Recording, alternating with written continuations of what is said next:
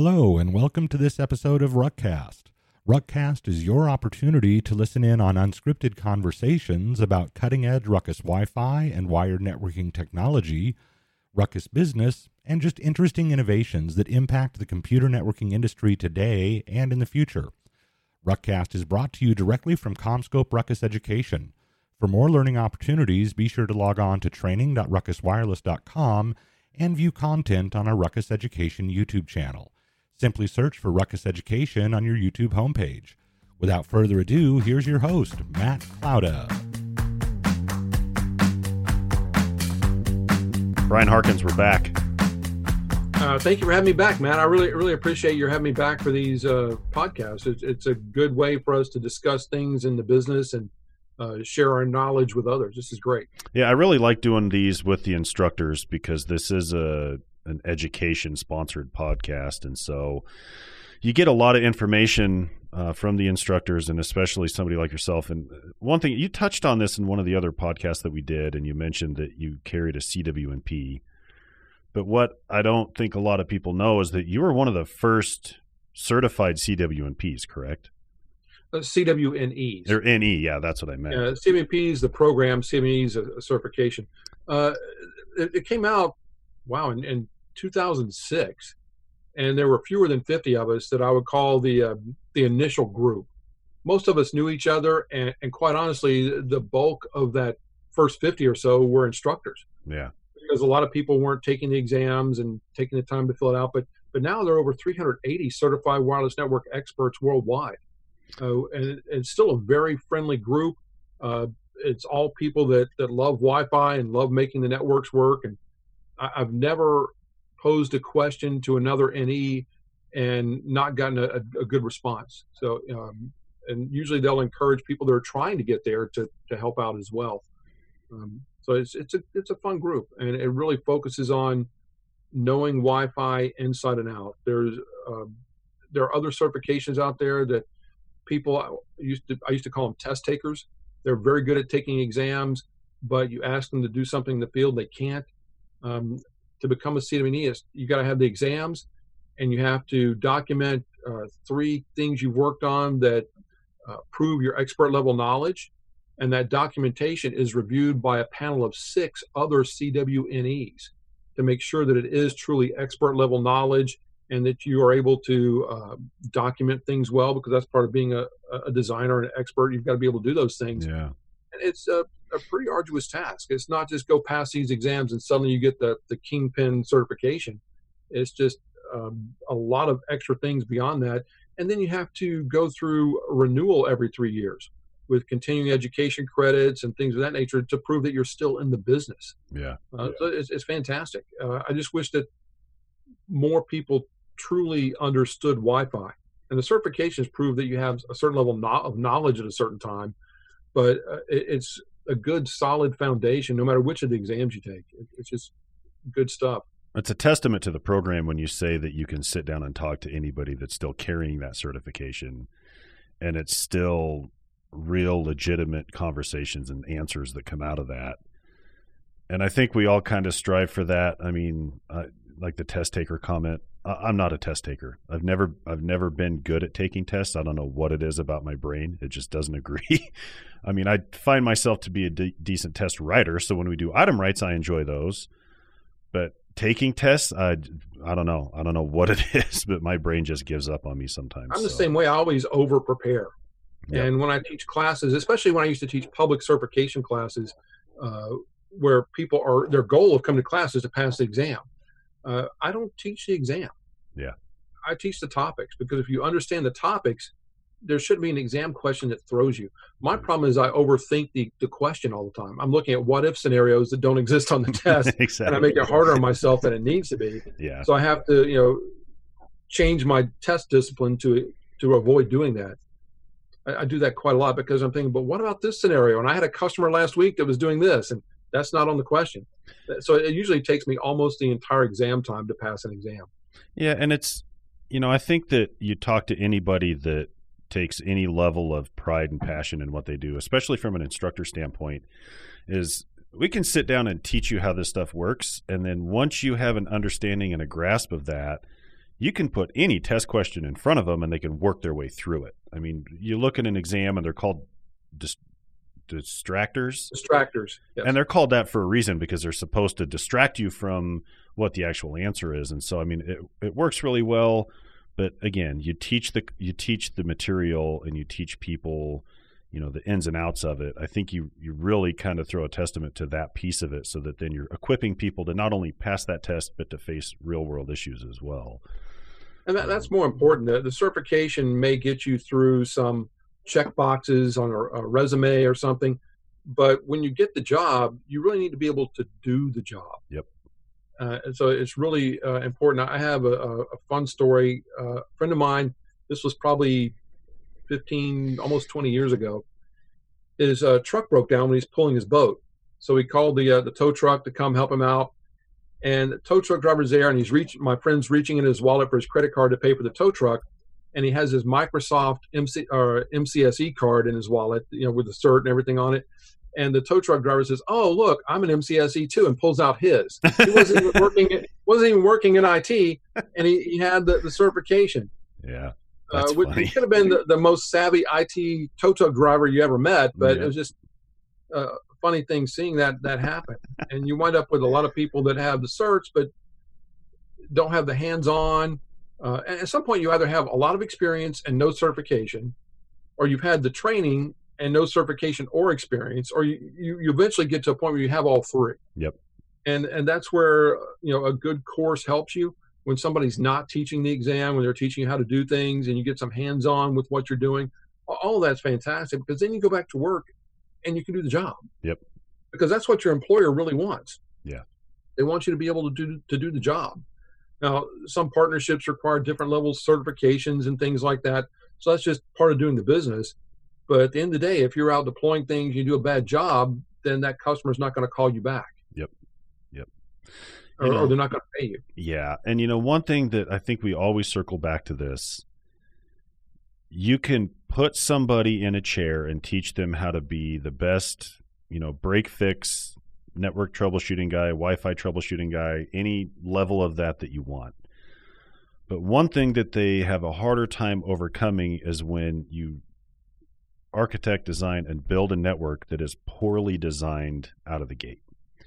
And it's something that happens in the wired arena, it happens in the wireless arena, and I th- I think personally that Wi-Fi design is a much more complex topic, right?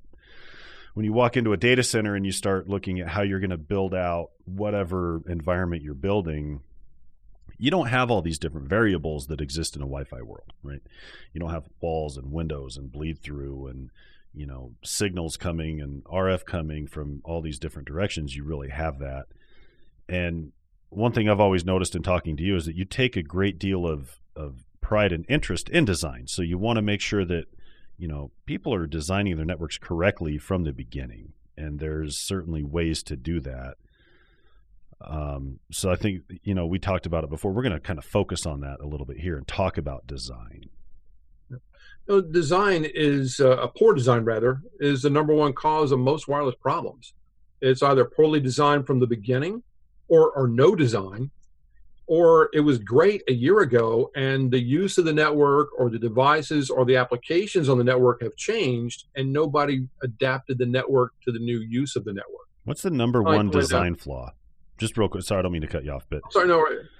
Um, people who design for coverage and not capacity. That's okay. probably the number okay. one flaw, and that dates back to well when Wi-Fi first was released in 1997. It was primarily primarily about coverage. If you turn on an access point at full power and you walk around the coverage area, as long as you can connect at the lowest data rate, you're connected. And if you were doing 1997 barcode scanners with Telnet, beep and you're done, it worked. Yeah.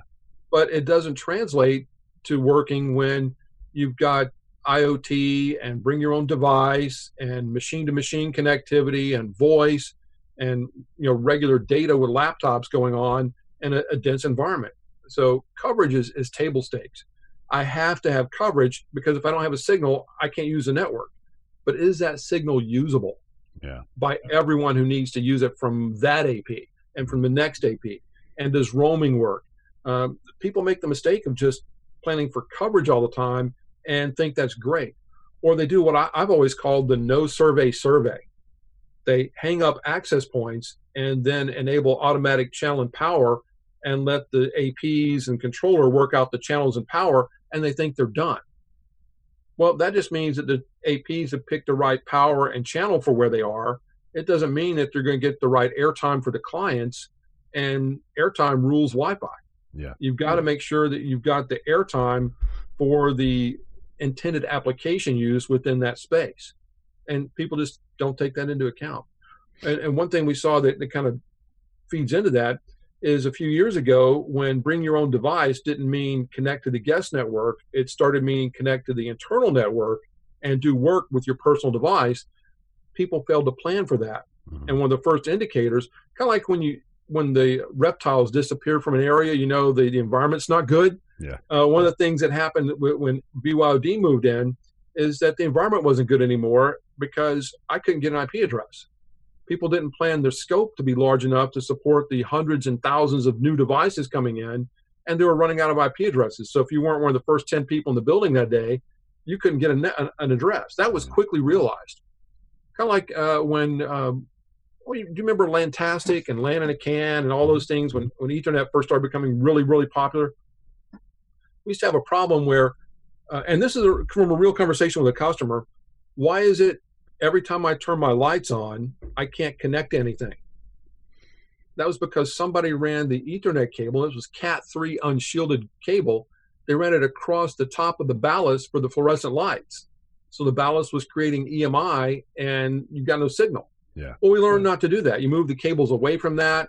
We also learned to put in courtesy loops in case you had to move the drop from one end to another without having to rerun the cable. So we learned that. In fact, Ethernet came from wireless technology from the ethereal. That's where it came from. So there's a lot of similarities, but and this is another thing that confuses people. There's similarities between Ethernet and Wi-Fi, and they just assume Wi-Fi is the same. It's not the same.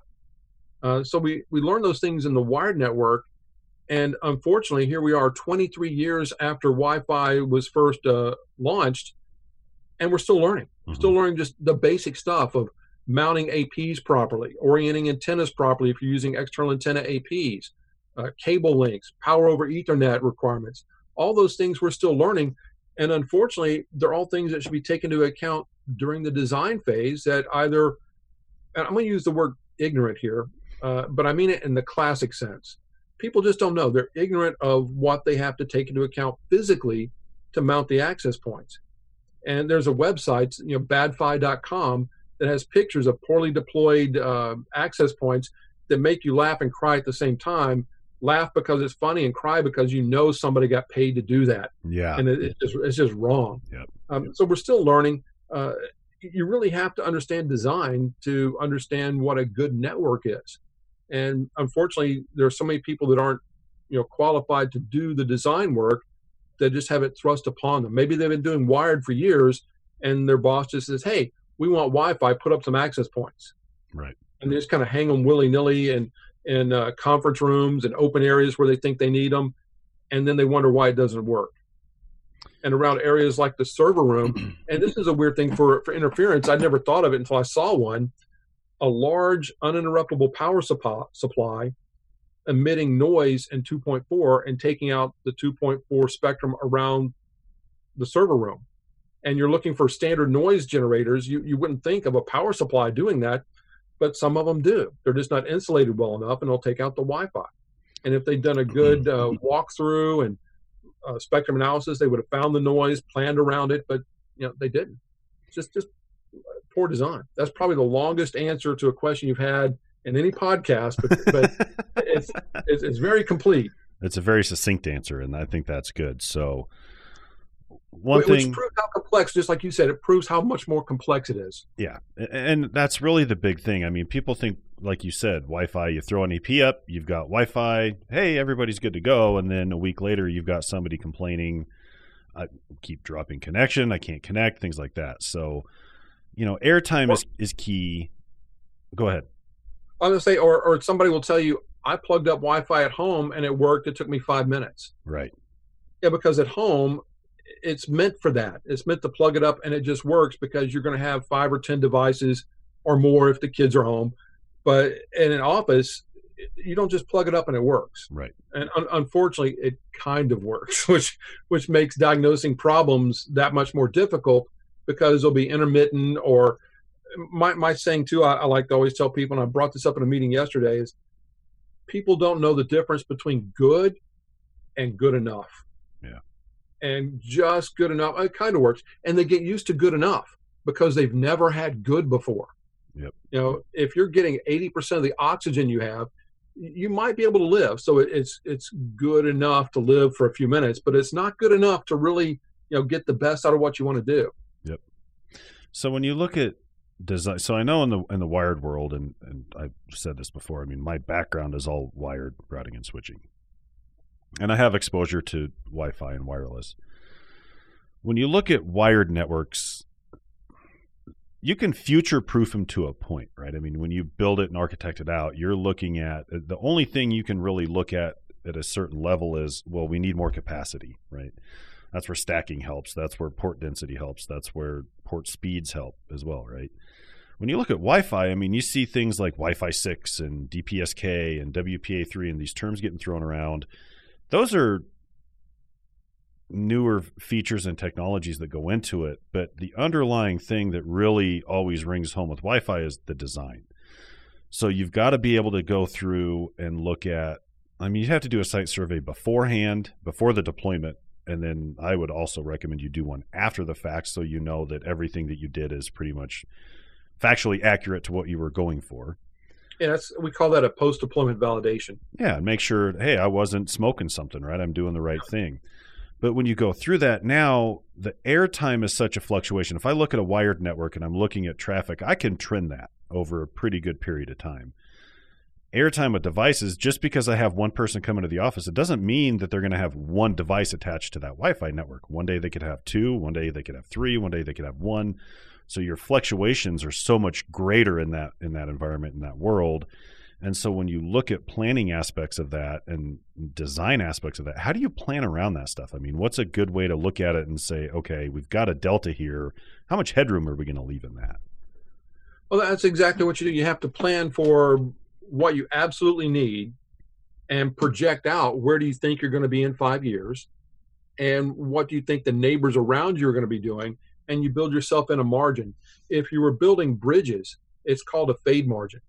So you have your link budget uh, of the data rates and the power levels you need to get what you actually have to work and then you'll create a margin above that in case something happens. You know so if i start losing signal strength am i still going to work? So you plan for that. Now with airtime, it is increasingly difficult because we've enabled bring your own device and we have Internet of Things devices that constantly have to report. And that's not a lot of traffic usually. It's just a heartbeat. Here I am. This happened. You know, Brian took 15 steps. Mm-hmm. You know, so you put those things out. That's not a lot.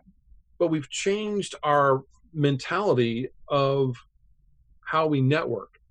It used to be wired only because we didn't know about Wi Fi. Then it was wired by default and Wi Fi as demanded. Yeah. And now it's Wi Fi first and wired as necessary to support the Wi Fi. So when you're deploying Wi Fi yourself, it forces you to not only learn your airtime or the needs of your clients, you have to learn your wired network. So you'll find people that uh, that wanted to focus just on Wi-Fi suddenly they have to relearn switching and routing yeah. and PoE because uh, with PoE switches, I could power all my uh, APs with no problem. I could even throw some phones into the mix with no problem. But if I'm in an area where I'm using heated surveillance cameras in the parking lot, uh, that's going to draw a lot more power. And people overlook things like power budget of the switch and just simple things like number of ports. And one thing a lot of people overlook that is not your network not your wireless, not your wired, the pipe coming into the building. Mm-hmm. What's the bandwidth? Because not only do we have more devices in our network, the devices that are coming into the network, increasing that number, are more often using cloud based services and cloud based applications. So the need for internet access has grown. Uh, we'll need to increase the size of the pipe coming into the building or have multiple pipes coming in from different vendors for fault tolerance. And as part of the design phase, you've got to look at what needs to change on the wired network to support what you have on the Wi-Fi side. Yeah. You, you may not be surprised. You've been networking a long time, but for people that are new, you get surprised by the number of wired side issues that get blamed on Wi-Fi because that's how the user is connecting is wirelessly. They just assume it's a wireless problem. It's a networking problem. Yep. It's not necessarily wired or wireless. It's just networking. Yep. All we're doing is changing the medium and how we access it. It's a networking issue of some kind. Um, so you've got to, you've got to plan for those things, and a good design helps you uh, accomplish a large portion of that. Now it's working today, and it's, it works for the, the the near future. But what if something comes up? Business trends change, or you mentioned 802.11ax, Wi-Fi 6. Wi-Fi 6 is out maybe I need to expand my network. Do I go with Wi Fi 6 access points today? Do I go with the APs that I have? And you can't just upgrade from one protocol to another by swapping the APs out because how the protocols function is different Mhm. and it's going to change the, the coverage space of one AP, the basic service set area. So you may need to move their locations. You may need to add more. You may need to take some out. You may need to switch to different models to support the different client types. So there's a lot involved in redesigning a network to meet the oncoming changes. How do you and, do and that? people just skip that. How do you do that in an existing environment? If I have a current Wi-Fi deployment that I have now, which is using AN, right? Summit. I'm using 2.4 gig and five, but I need to. Uh, I'm doing laptop refreshes this year. I got a lot of people that use Wi-Fi on their laptop, but a lot of the chips that are coming in now, they're coming in with AX or Wi-Fi 6 chips. So I have an existing Wi-Fi deployment that I need to start migrating Wi-Fi 6 APs into. What are the challenges with trying to figure out because you have to look at different placements, right? Because the the beam and the spectrum is going to be different on a Wi-Fi 6 AP than it is on the existing APs that I have now. So if I take it at uh, R720 and I compare it to what it's doing to a R730, the footprint's going to be different, right? The behavior is going to be different. How do I go in and now site survey my entire site to figure out where I'm going to place these? I mean, is it going to be that much vastly different? It, it can be. You know, uh, Wi-Fi 6 is backwards compatible with exist, existing technologies. So when you first start looking at it, I- use the term pepper them in. So you're going to put them in places where you know you're going to have the the newer client devices 1st Mhm. Conference rooms because you can't control what your guests bring in, guest areas, executive areas because executives tend to get the new toys first. Mhm. But if you're doing what you mentioned, uh, refreshing laptops everywhere, immediately they're going to be backwards compatible with your existing infrastructure. So you don't need to touch things right now. But if you start seeing the clients, you really need to start looking at the network first. Normally, the APs come out first with the new protocols, and then the clients follow. Mhm. So you have to look at where where you need to do that. And it may not be the entire network is done with the new protocol overnight.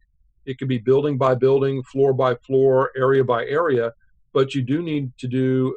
I recommend a brand new physical site survey because you don't know what your neighbors have done around you since the original survey, and you may need to move APs around. You know, add more cable drops, um, add more switches to support that, more power to support it and you know, change the mounting locations. Some mounting locations will still be fine. Yeah. If you have one AP in a conference room, you have one AP in a conference room. Right. So that one's not going to be bad. But out over the uh, cube farm, you may need to move some things around, and or in a, a large auditorium, certainly you need to move some things around, add more in there. So you really got to look at the whole thing and where it's going to be once that rolls out. Which brings up a, a you know an earlier question that kind of predates that one. Uh, how long am I going to have this network? How long is this equipment going to be good? And it's usually about five years or so. And then five years down the road, you know, here's AC, here's AX, here's A whatever, or Wi Fi 7, or whatever they want to call it in the future. And people start wanting that. They want faster and faster and faster all the time. Faster and cheaper drive IT. Mhm. So, you know, if I see something faster, I'm going to want it. So I've got to make it last as long as I can. Yep. There's not there's not a, a quick one for one swap. Usually, when the protocols change and the use of the network changes along with it, that warrants a new physical site survey and a new design. And the design, you've got to take into account uh, a, lo- a lot of things. I call them the pillars of good Wi-Fi. So you, you have to take into account the business requirements. What is my organization trying to do with this network? What do we need to support? And inside that, you've got you know the client types and the individual needs of each client type and the applications they're running along with the needs of those applications and that's going to change your airtime utilization so you've got to take that into account and then the environment around you with your neighbors doing the same thing you're doing they're going to change the environment around you by adding more access points taking up channels that were free, previously clean for you and your the coverage requirements are going to change with the, the protocols. Mm-hmm. When you move to Wi-Fi 6 from 802.11ac, to truly get the high speeds out of that, you've got to be very, very close to the access point. In addition to supporting the same MIMO and everything else that the AP supports on the client, uh, you've got to be close to the access point. So you're going to add more APs, and it's going to change the overall footprint of your network. Well, your neighbors are doing the same thing. Yeah. And to think you could just go in and build yours without doing another physical survey means that you're building in a problem, which goes back to a topic from the, the beginning, you know, bad design. Yeah. There just there are too many things to think of uh, just to say I'm going to go swap it out. So you need to spend a lot of time. And obviously, the I think the hardest part, and I've said this for years, the hardest part of a design is gathering the requirements because the customers don't know what they don't know Yeah. selling Wi-Fi is not transactional business. You know, if I need a thousand dinner plates, but for a thousand guests, I need a thousand plates plus a certain number over for breakage and you know this is dirty and that kind of stuff, and you can plan for that.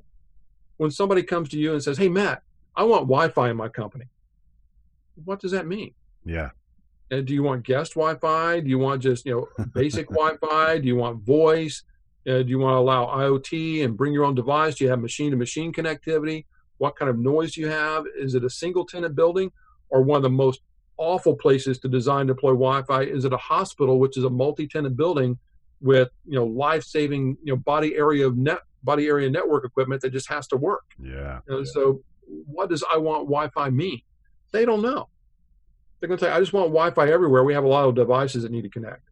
So you have to know the vertical or the business type that you're you're going to be designing in, as well as the things that that typically needs, which will give you the questions to ask. hmm So you're going to have to interview all the stakeholders, not just the CIO that says I want Wi-Fi. You've got to interview them and find out what that means. You got to get an idea of what the budget is from them, and then you've got to ask questions of the people that are actually going to be using the Wi-Fi, and everyone in between, and Yep. the support staff, and some type of educational process for handing the network over has to be in place. There's a, a, lot to consider. So much so, and, and you mentioned CWNP, they actually have a five-day class on wireless design you know, a five day class on design. That's a lot. And, and that just kind of opens your mind to the things to think about. It's not definitive. And, you know, we have design training and uh, the companies that make the predictive and uh, physical survey software have, you know, their classes too. And then you get real world experience. And just because you did one hospital doesn't mean you know jack about the next hospital because they're going to have different requirements and different um, tenants inside the hospital, different doctor groups and things of that nature with their own requirements. And maybe they've set up stuff and there's no frequency coordination. They just do whatever they want. So you've walked into the wild west of Wi Fi again. Yeah. So when you look at design, because that's the thing, I mean, anybody that does this knows design is multifaceted, right? It's financial, it's political, and it's physical. so, what physical limitations do you have in the building? What politics are behind it? And what are the financial constraints? Because nobody has an unlimited budget. So, you have to take all of that into account and you have to make these pieces fit into it, which is one, one piece of it, right? The other piece of it is the tools. What tools exist out there, and, and what do you encourage people to use? And what does Ruckus have that allows people to successfully design Wi Fi networks?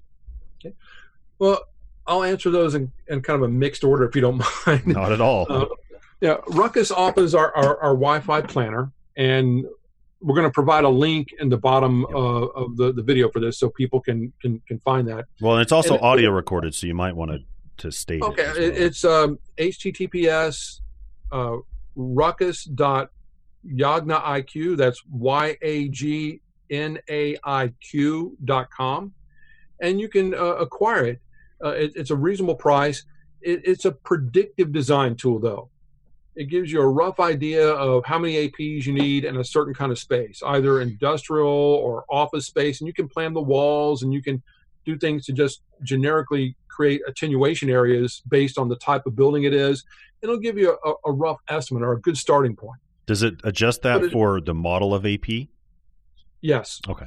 You can you can choose any access point from the entire Ruckus portfolio and add those in. So if somebody's going back and forth between you know, the 730 and the 750, and, and, there are differences between the two, and you can compare them in there and see what the, the differences are, you can highlight those. Uh, you can certainly do that and get a, a, good idea of your starting point. Okay. But uh, like I mentioned, it's a predictive tool. So it's just predictive design, not an actual, I've done a, a physical site survey walkthrough. So there are a lot of tools out there. And if people are currently not using tools or just doing kind of a, a hang and run, a predictive design tool is going to give them a leg up and make them more efficient at bidding so they don't tell the customer you need 90 access points when they need 100 yeah. Uh, and then you have to go back and say hey you need to adjust your budget because we really need 10 more. Um, it'll give you a better idea than just just sticking your finger in the air and seeing which way the wind's blowing to hang an ap yeah exactly. So uh, people do that. Uh, it's just put one here and put one there and it, gets you out of that and moves you to a more professional look and feel in your presentations, and you can export things from there. It's a great tool, and we have some training for it available on uh, the Ruckus Wireless Training Portal. Uh, so it, it's a good tool for that predictive design work. If you need the physical survey work of detecting what the neighbors are around you, detecting the existing network you have, detecting noise, you're going to have to do a walkthrough. And there are a lot of tools out there available for that. For that, uh, depending on your budget and what you want want to buy. There, there are just you know tons of them out there, starting uh, uh under two thousand dollars to close to ten thousand dollars. So it just depends on how much of it you're going to do and how large the network is and what you want to get out of it. Yep. And over time of, of doing this as a professional, doing physical site surveys, you'll just keep adding tools to your kit and adding tools to your kit.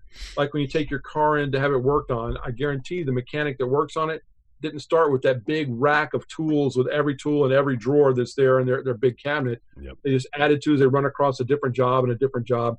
So you're going to add different tools as you go along, um, you know, from packet analysis to spectrum analysis. I, and I know people that, and, I, and again, I've been doing this since before there were design tools. Uh, people would run around with a packet capture, see what was in the airspace in terms of Wi-Fi, and then run around the same area with some spectrum analyzer to see what non-Wi-Fi noise is there, and then have a network map. And we used to call it a solo cup design, where you drop a cup on the map and draw a circle around it. Okay, this AP is going to cover this, and AP is going to cover that. so it, I've seen from that all the way to multi-thousand dollar tools to do design work. Yeah. Uh, and any of those are better than the just hang an AP and run survey, which isn't really a, the no survey survey is not a real survey. Yeah. It's just hoping because they do it at home and then they wonder why don't I have good coverage on the other side of the kitchen, not thinking about that I have to get through the refrigerator and through the stove and through the walls and and at home you might be able to put up with that, but you can't put up that in enterprise at all. No. It's just got to work. And I think there's there's homes out there that are built to have ruckus equipment in them. And I guarantee you they're having a better Wi-Fi experience than the neighboring neighborhood that was built by a different builder that doesn't have that because they're using the AP off the surfboard or whatever, and you walk out in the backyard, you have no more Wi-Fi. And we've had friends come over to our house and they'll attach to the Wi-Fi and they go out back and like, your Wi-Fi works out here, and I'm like, yeah, it does. It's because it's not the, you know, the surfboard AP or anything like that. Like we built it out here in the house to make sure that it covers everything. So. And you're probably like I am. You, you might be your neighbor's IT guy. So my Wi-Fi works at my neighbor's house. Yes. So if they have problems on their network, I can still connect them on. Yep, exactly. And I so, I work IT for my parents for sure. you know, my sister not as much, but and I put an AP in my parents' house because the problem was my dad would go out back and have his iPad and sit on the patio, and he would lose his Wi-Fi. So we stuck an AP in there, and now he's he's happy. He can go out there, and it works great. You mentioned the homes that are built using uh, Ruckus gear that's enterprise quality equipment yep. where you would normally have someone with a you know hundred dollar AP from the office supply store, And even if they have the same footprint and support the same standards, the quality of the radios are different. And just like at home, at, at the office, at home, the volume of devices has skyrocketed. Those little cheap Soho access points were never meant to handle the volume of devices and traffic that an enterprise quality AP handles. Yep. And you'll have some small businesses that kind of grown organically and they're used to buying the, the little cheap ones and hang two here and hang two there. And now they're not getting what they once got when they were a small mom and pop organization. Yep. Well, they had to get bigger buildings, so they should look at getting better equipment too. Exactly. Because their, their their use of the network has grown. If it hasn't changed, it's at least grown. So the, their footprint's bigger. The neighbors are, are around them uh, to a greater extent, causing issues you can't escape design even in a small network. Even in a home network with one access point, you still at least at least need to find the best place to put the AP in your home and the best channel to use. Yeah, and one of the things we did too from an understanding standpoint on that was homeowners I mean, we we understand this stuff because we work with it day in and day out, but most homeowners don't. I mean, they're not Wi-Fi engineers, network engineers. I mean, even some software engineers are going to look at it and say, I don't know, just make it work, right? And so we looked at that and thought, well, we've got to give them some additional content to kind of help them work with and manage these networks. So we put YouTube content together and put it out there and said, hey, if you need to reset your AP, this is how you do it. If you need to create an SSID or a guest network or, you know, look at this is how you do this stuff step by step showing them just because we understand that just because we're putting enterprise grade equipment in a household doesn't mean that you should automatically be able to walk into it and know, well, there's, I went from one device, which was my cable or DSL modem that was all encompassed in one, to now I have four different pieces of equipment in my house aside from that DSL modem. What is going on here? So we just kind of walked through all of that and explained it. And it was it was not to confuse, it was to unconfuse and give comfort to people thinking, I don't know what any of this stuff is doing. So we've we've tried to mitigate some of that and not go after the entire group because I know there are some people that understand it, but at least just inform them more. Here's what's here. Here's what it does. That kind of thing, and and that's been helpful. I mean, we've we've gotten good feedback on that kind of stuff. So we're always kind of forward looking with that stuff to see if we can help. You know, yeah, that's important to help the the people to help themselves because they're not going to call an IT specialist all the time to come in and yeah. figure out why their Wi-Fi is not working. Yep. And there's some IT specialists that they're not always going to know either. I mean, that's why I thought let just take it straight from the horse's mouth, and we'll tell you exactly what it is and exactly what's going on, and we'll just kind of go from there. So, and we're looking at doing additional content for them as well too. If so. you if you take that, it it actually scales up too, because when you go from a home to a small office with five APs, it's the same scenario. They're going to outsource their IT. Uh, maybe they don't know enough to to hire the right person the person they hired did the wired for them, so they think they can do the Wi-Fi too. And then it goes from you know SMB to uh, small medium enterprise and all the way to enterprise yeah. the, the same way. So really having a, a solid understanding of, of why, how Wi-Fi works, and then how to design and secure it properly. And security should be part of the design. Sure. That, that's a large leap for a lot of IT people that you know for years have been wired only and have had wireless thrust upon them and they've been trying to learn here and trying to learn there and mm-hmm. learning a little bit mm-hmm. by experience and missing out. That's why there are, there are a number of people that make a living doing nothing but design work. Yeah.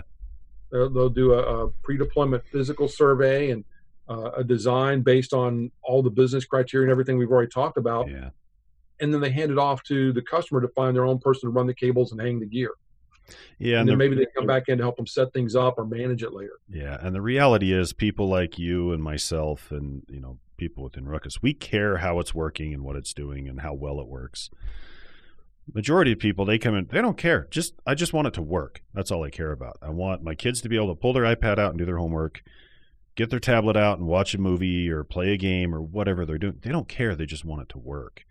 And you know, one of the biggest reality realities behind that is even when you look at so you take a large house, they have one single surfboard DSL cable modem with Wi-Fi built into it.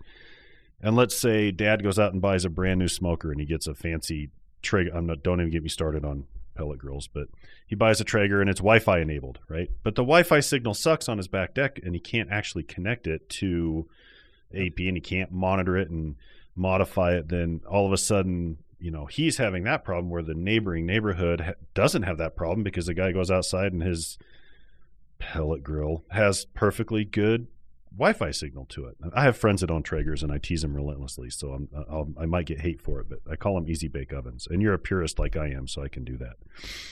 And my wife gave me grief when I got a Bluetooth enabled thermostat.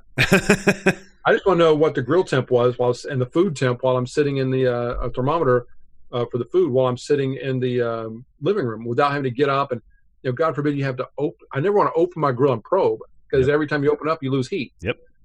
So I went uh, all Bluetooth with that a while back, and that was enough for me just to sit and be able to do what I'm doing and look at the numbers and know okay the food's coming up to temp, the grill's still good, so I don't have to go touch anything. Yep. I've got one too. I have a probe like that. I don't I don't use it as much. I've kind of gotten to the point to where I don't certain things I cook to temperature.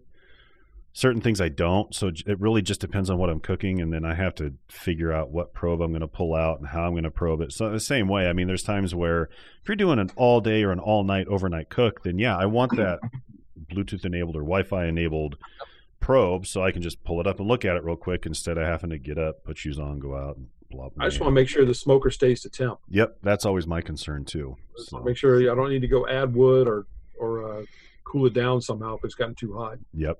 That, that's important stuff to me. It is, and I know that's a nitpicky use of a wireless technology, but people do that. But that's the benefit of it. Little things are out there, and you got at home like uh, the camera doorbells and the the uh, thermostats or Wi-Fi, and the, I think you mentioned our, our last uh, podcast why does my refrigerator need to have Wi-Fi in it? You know, so tons and tons of things are just just coming with it. Yeah. I remember you used to have to get a PCMCIA card for your laptop, and then it went to uh, uh, PCIe and integrated on the system board. So now there's no PCMCIA slot and tablets. It, it just comes with Wi-Fi. Yep. Because it's just assumed nobody wants to be tethered. And some devices you buy, they don't even have an Ethernet port. They're just all wireless. So yep that tells you a lot about how the the clients have changed. You know what's funny is typically at home I prefer to be on Wi-Fi. It's more mobile. Mm-hmm. If I'm at work in the office, I prefer to be wired, but that's also because a lot of what I do is, is content creation. So I'm moving pretty big files around. So I prefer to be wired just because, in the grand scheme of it, office buildings, especially with Wi Fi, they're a little noisier. So you're going to have slower transfer rates than you would wired, right? and I just prefer to be wired in the office. But at home, I'm like, eh, I'll take Wi-Fi all day long. You know, in the office, and this goes to changing with the protocols again with AC and AX or Wi-Fi six, whichever you want to call it. Yeah. Uh, we're talking about multi-gigabit Wi-Fi data rates, and wired plugged in for years, 100 meg connection was the king and really most users 100 meg is more than they'll ever use when they plug in but someone like us it's you know transferring big files back and forth and maybe we need more than that well you can get that today with wi-fi. If the office is planned properly yep. if it's not plug in and i've had to tell people that before you know the wi-fi in your office was not designed for what you're doing today so you need to plug in yep. and then they're like you're you know a two year old but i don't want to well then you know, then you need to have discussions about redesigning the Wi-Fi to meet the current uses, because it was probably a good design five, six years ago. Yep. But today, with the change use, it, it's not good anymore. Right. It's like that. The first car you get you know, is usually you know a smaller car, a two-seater sports car or something, and then you get married and you have the kids, and suddenly you've got to rethink the car. Oh yeah. You know, it's got to go to four door, and then you know a van or something. Oh man, my first. And then you have multiple for different purposes, and yeah. so it, it's the same kind of thing, and people just don't they don't see it. Like you mentioned, they're they're not IT professionals. They do whatever job they were hired to do very well, and, and even if they are IT people, they may not be Wi-Fi people. Yep. One of the the best wired support guys that I ever worked with called me, and this is funny that it's on this talk. Called me last week having problems with his Wi-Fi at home. He was using one access point, and it's, it's purely Soho gear, one access point, and then two, they call them wireless range extenders. Oh man, which is just a repeater. Yep. And and you're shaking your head because you know the same thing I do. Run a cable and add another AP exactly, is the answer. Exactly. you know, because repeaters take the uh, half duplex medium and cut it in half again because of the extra hop. So you don't want to do that but he did because he didn't want to run cables everywhere in the house.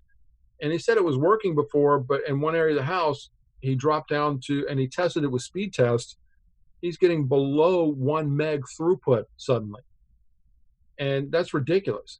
He goes the other area of the house, close to the AP and, and to the other extender, everything's working.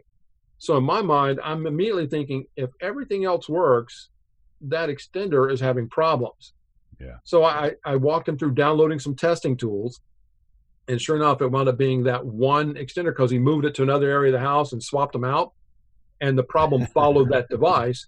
So he's in the process of trying to RMA that that particular extender, or, or and he knows how to run cable. I said, just just run cables and put in more APs. Yeah, just be done with it.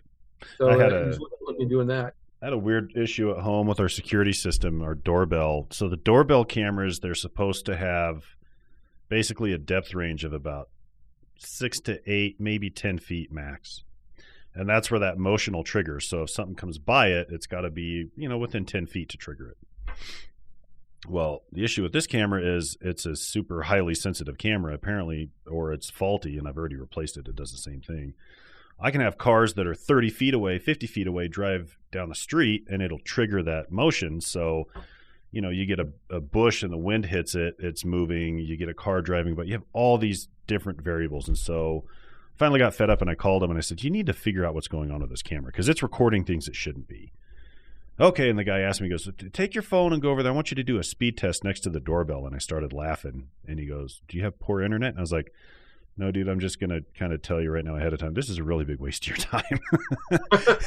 Because I can guarantee you there is no bandwidth issues by this door. he said, All right, well, let's try it anyways.